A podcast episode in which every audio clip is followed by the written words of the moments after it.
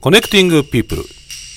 本日のゲストは、このビーズラジオに長年いろんな方をご紹介いただいた素敵な方でございます。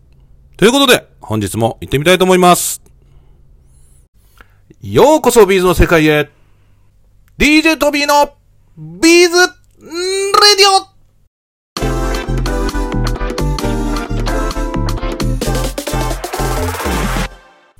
ということで、本日のゲストは、なんか久しぶりですね。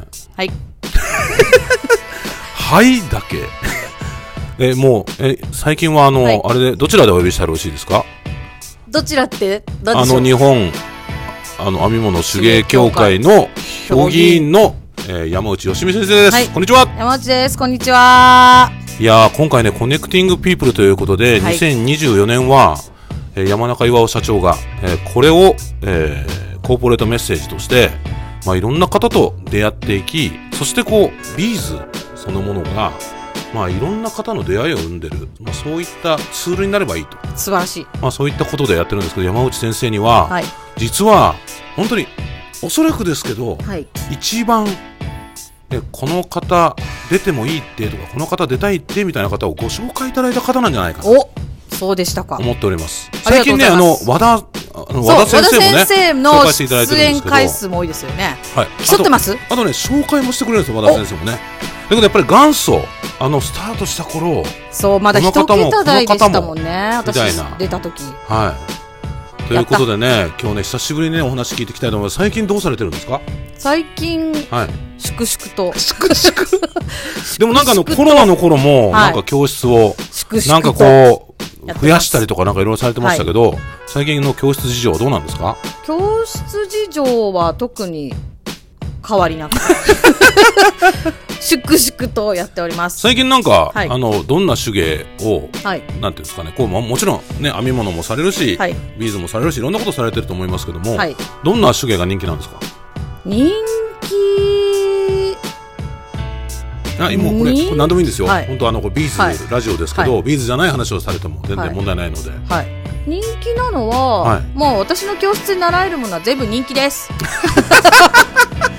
今なんか政治的なこと考えたでしょ、はい、一瞬ね。まあいろんなメーカーさんとの付き合いあるから。いやでもなんか、あのーこれ一本でやってるっていう人より、はい。あれもこれもやりたい人があ増えたかも。そうなんですね。なんか一個のものを専門的に習っていくより、うん。いろんな手芸を試してみたいみたいな、うだいぶ。まこうマルチにいろんなことをやってそれでなんか自分の深みをいやなんかわかんないですけど、はい。コロナ禍を経てはい。多分今やっとかなきゃっていうような、うん。ちょっとなんかライフスタイルが変わった人が私は増えたような気がする。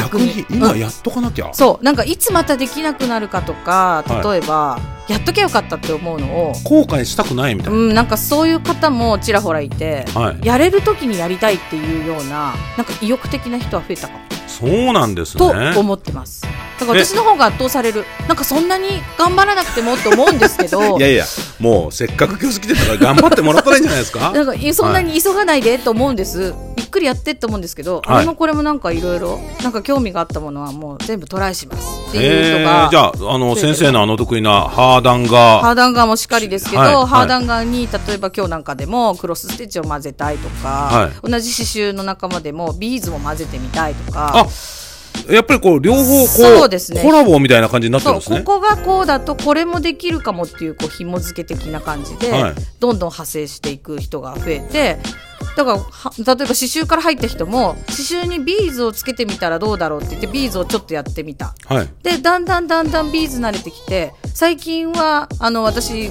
ちょっと推してるビーズフラワーをはい。教室に導入してたりもするので,、はいでその初めてビーズフラワーキットみたいのをはい。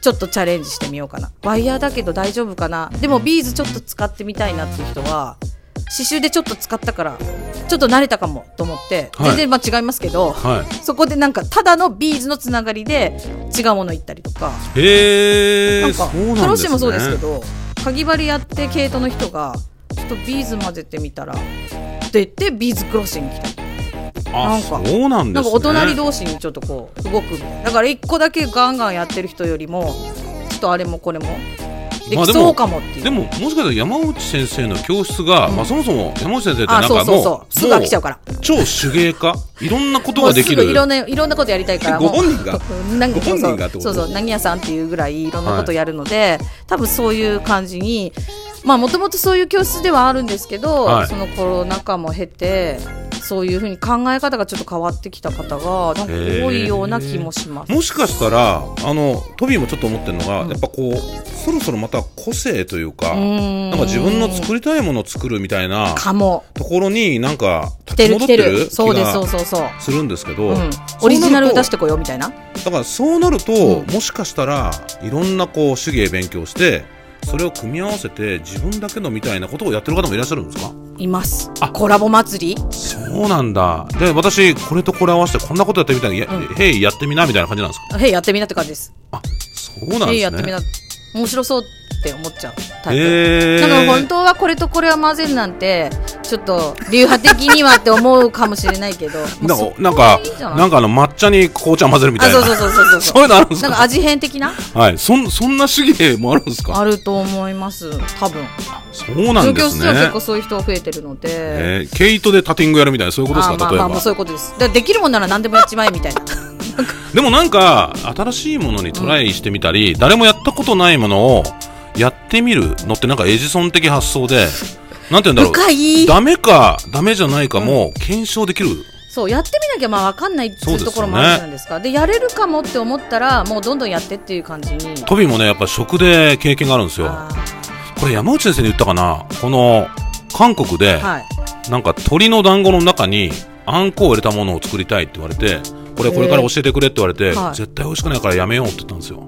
でもこれ絶対やりたい、はい。すごいとにかくやってくれって言われてやったら美味しかったんですよ、えー、でもやってみないと分かんないってでもトビーやっぱその時に勉強して、はそれ以来あこれは想像だけで面白くないとか美味しくないとか思うのはやめようと思ってこれ手作りでも僕は全く同じことが言えると思って。私もそう思います。やっぱそうですか、うん。なんか、なんか、ちょっとやってみっかみたいなのが、なんかすごいものができたりってやっぱあるんですか？多分ね。引き出しが増えるっていうあそうですよね。あとしては。とはダメなものそう、ダメなことうん。も、こう、答えとして持つと、そうなんですよ。次そこに行かなくて済みますもんね。うん、だからいろいろやってみてこれは自分に向いてないとかもわかるじゃないですか。ああ、わかるわかるわかる。まあまあ全部が全部その手芸がはい。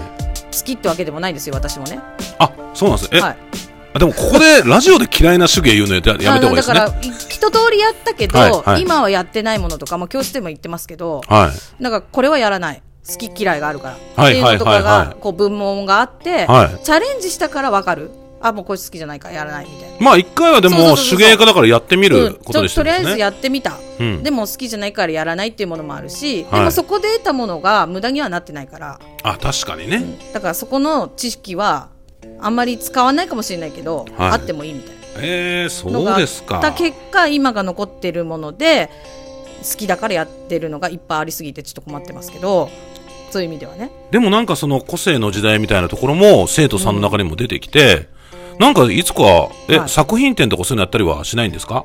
生徒さんも。しますしません。あ、しま、いつかでもなんかそういう時代が来るかも教室の方々で、まあやってる教室もある。そうなんですよ、ね、あると思うんですけど。なんかもう本当に集めたらすごいいっぱい集まるだろうなと思ってるんですよ作品、はい。なんかでも、か計画はないですけど。でもなんかそういうものがまた出てくるかもしれないですね。なんか、うちの母も書道やったり、はい。なんかいろいろしてるんですけど、やっぱりこう、なんか例えば日展とかうん。何展とかに出して、はいはいなんていうんですか、はい。例えばこう飾られましたとかい。う機会って、んなんかこう習い事として手作りやってると、ね。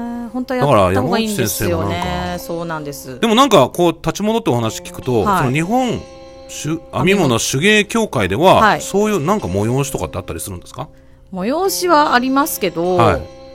あります なんかどんなことどんな時にどんなあの催しするんですかね？2年に一遍はい。2月にあのあ慶応2月、はい。すぐじゃないですか。別にその告知をするわけじゃないですけどいやいやでは、い毎まあ、2年に一遍あの新宿の京王プラザホテルではい。2月に作品即売会みたいなのを企画えして、ー、え慶応プラザホテルってことですか？はい。え新宿？新宿の京王プラザホテルではい。やるんですけど、はい。そういう発表の場はあるんですよ。私個人はないですけどねそれはまあ評議員だからお手伝いしてるけど、あまあまあまあ。そこの会員さんたちがそうですね先そ生方もの商品を持ち寄ってブースみたいなはの作って、ははいブースというかまあその場ギャラリーみたいなところにはい。作品展示即売会。近々にあるのはそこ。別にそんな告知してそれいつからいつからですか？うん、2月。中旬。あそれ 日にちはまだ。分かってますけど今はせっかくだからラジオで。もうあのちょっと分かんないですけど。はっきりわかんないですね、はい。じゃあまだじゃあ日本編み物手芸協会のページ行ったら出てくるかもしれないです、はい。2月の中旬ぐらいなんですね、そうですね。分かってるけど今手帳がないから分からないだけです。まあそんなのもありますけど、はい。うん、あそうなんですすかごいそこ告知するつもりなかった。今勝手にいや聞いてったらなんかたまたま。ですね。そうなんですね、はいじゃあ山内先生のはい。お教室なんかもなんかいつかそういう作品展みたいなのやっても、ね。みんなやっぱアクセサリー作ったり、はい。よその洋服というかそうですね。うちの業界やっぱニット系が多いので、うん。ニットのウェア系だったり、はい。まあ、あの刺繍の作品だったり、まあはい。い、ろんなもん出ます。手芸部門で別に特にこの部門じゃなきゃいけないっていうのはないので、はい。編み物手芸協会なんか編み物手芸なのではい。なんかすごい編み物に寄ってるイメージあるんですけど、まあね。なんかよく言われるんですけど別にレースの部門とかもあるしその刺繍の部門とかもあって、もうやってることはバラバラ。ただビーズの部分はないんだよね、そこだけはちょっとなんないと。いずれね。私はもうちょっと偉くなったらね とか思いつつ。じゃあ偉くなるのはちょっとお待ちしてますのでね、はい。その時はぜひトビーにもお声掛けいただけたら、それよりも私今回、はい。あの聞きたかったんですあけど。はいはいどうぞどうぞ。はい。あのここまで続けて、はい。まあ、多分250回ぐらいじゃないですか。そうですね。今回多分250回の記念会。記念会ですよね、私200回出てるんですよ、はい。まあここから50回出てないんですけどね。はい。呼ばれてないから、250回やってどうですか？なんか機材もまず変わってるじゃないですか。私今はい。回びっくりしたんですけど、はい。カスタマイズされてるでしょ？で内容的にはなんかもうちょっと MC としてすごいスキル上がってるじゃいやないですか。そんな上がってないと思いますけどなんかトビーははい。結構このラジオは、はい。あの大体こう何人ぐらい聞いてるっていうのはイメージしてるんですけど、はい。そういう方たちはやっぱり非常にこう楽しみにしていただいていて。だけどあとはトビーの中でちょっとはい。音源を少しいじったり、あー。最近はなんか例えば、はい。あの間に間にこうビーズラディオみたいなと入れたりね。なんかそういうちょっとした音源作ったりするので、まあ、楽しんだり。あとはやっぱりこうなんでしょう。なかなかメーカーとしてね、はい。あの作家さんとか、うん。あとはメーカーさんとかねいろんな方をはい。なんか知ってもらう機会って、まあー。あ、ラジオが一番いいかな。なかなかこう突撃で取材してね、うん。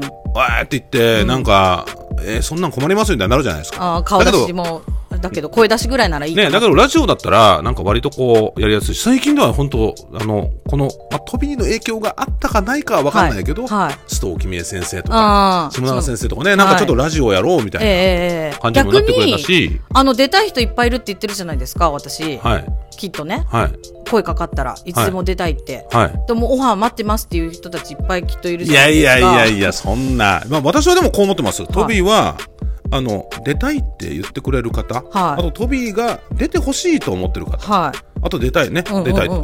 こういう方々がいらっしゃる限り、うん。これずっとこれ実は今までのラジオもアーカイブで残ってるんで、はい。そういう方がもし完全になくなって、で、うん。東宝としても、もう告知はありませんみたいな。まあうんないと思いますけど、告知がないことはないと思いますけど、はなったらやっぱこのラジオは終了かなと思ってあます。ただまあ、何か新しい市場に発売したり、あとはまた新しい作家さんが生まれたり、あとはこうやってね、山内先生みたいに、はなんかこう節目に出ていただいて、うん。なんか近況を聞くみたいな機会っていうのは、うん。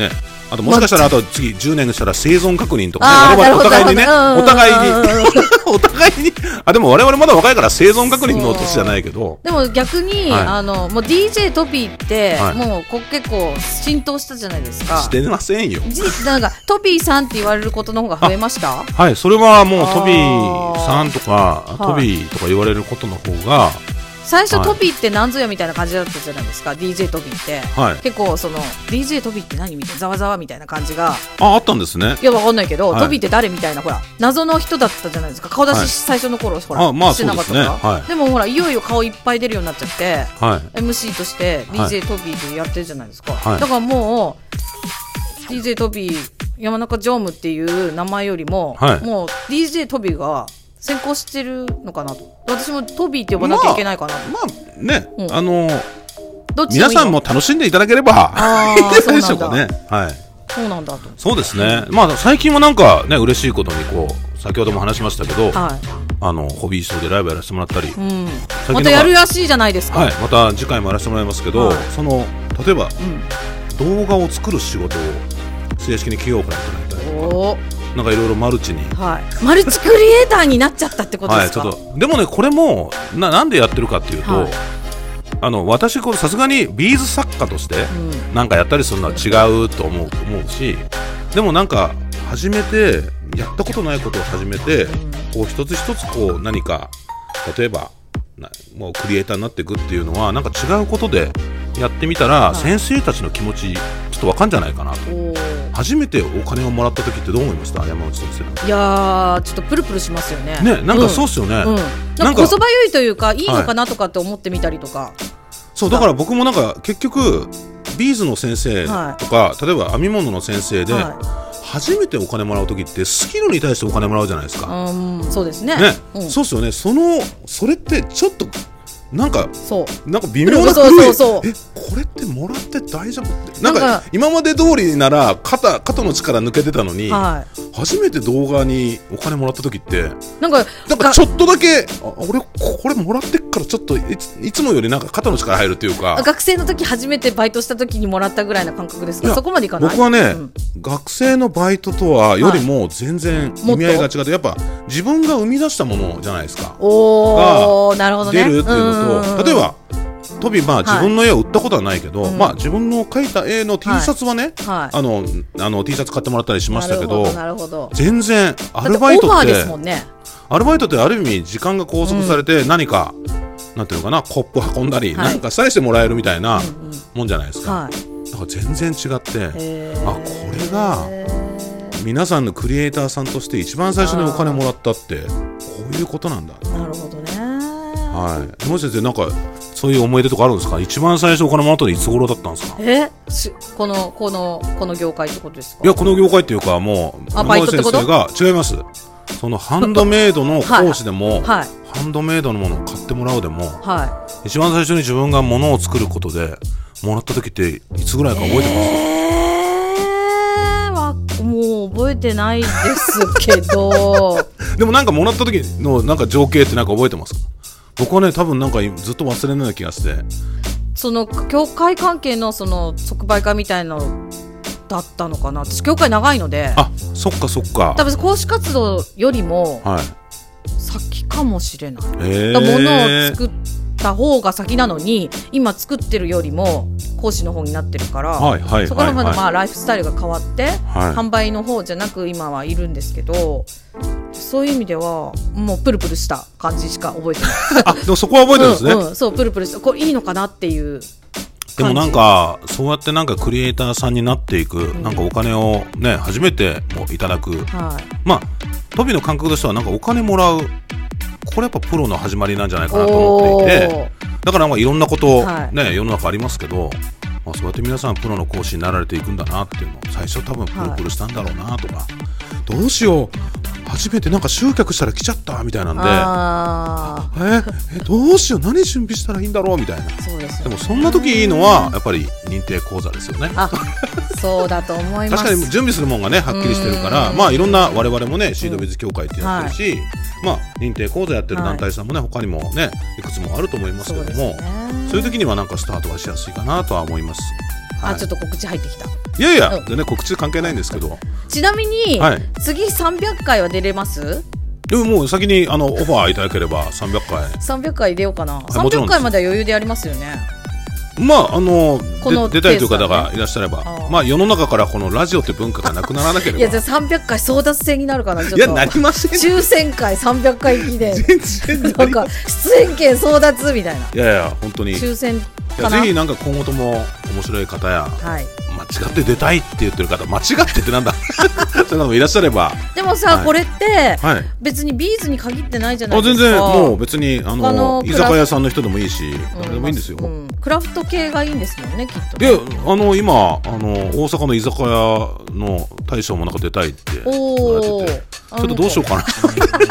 どこでどう収録すんだよみたいなね。はいちょっと悩んでますけどまあとにかく250回ありがとうございます、はい。いただいて。いいや本当に今後ともね Connecting People ってことで。何のネタもなかったのにいやでももうしっかりもう現在20分喋ってますからこれをどのようにうん。あの編編集するか。まあ20分でもいいんですけどね。ははい。インスタは15分までしか来ませんので、うまく収録していきたいと思いますありがとうございます。ということでなんか本日はちょっとはい。収録にちょっと遅れまして、お待たせすることになりましてすみません。ありがとうございます、今後とも今年もぜひよろしくお願いしたいと思います。ということで本日のゲストは日本編み物手芸協会評議員の山内よしみ先生でございました。ありがとうございまありがとうございす。ました賞金30万円は誰の手に？インターナショナルビーズビエンナーレ24世界のビーズアートに出会える祭典。皆さんもぜひご参加いただけませんか？世界中からご応募可能でございます。一次審査はウェブから応募できます。無料で参加できますのでよろしくお願いします。詳細はビーズビエンナーレで検索してください。皆さんこれから作ると思いますので応募の期間は2024年4月の3日まで準備しております。皆さんぜひぜひビーズアートの祭典に参加してみませんか？よろしくお願いします。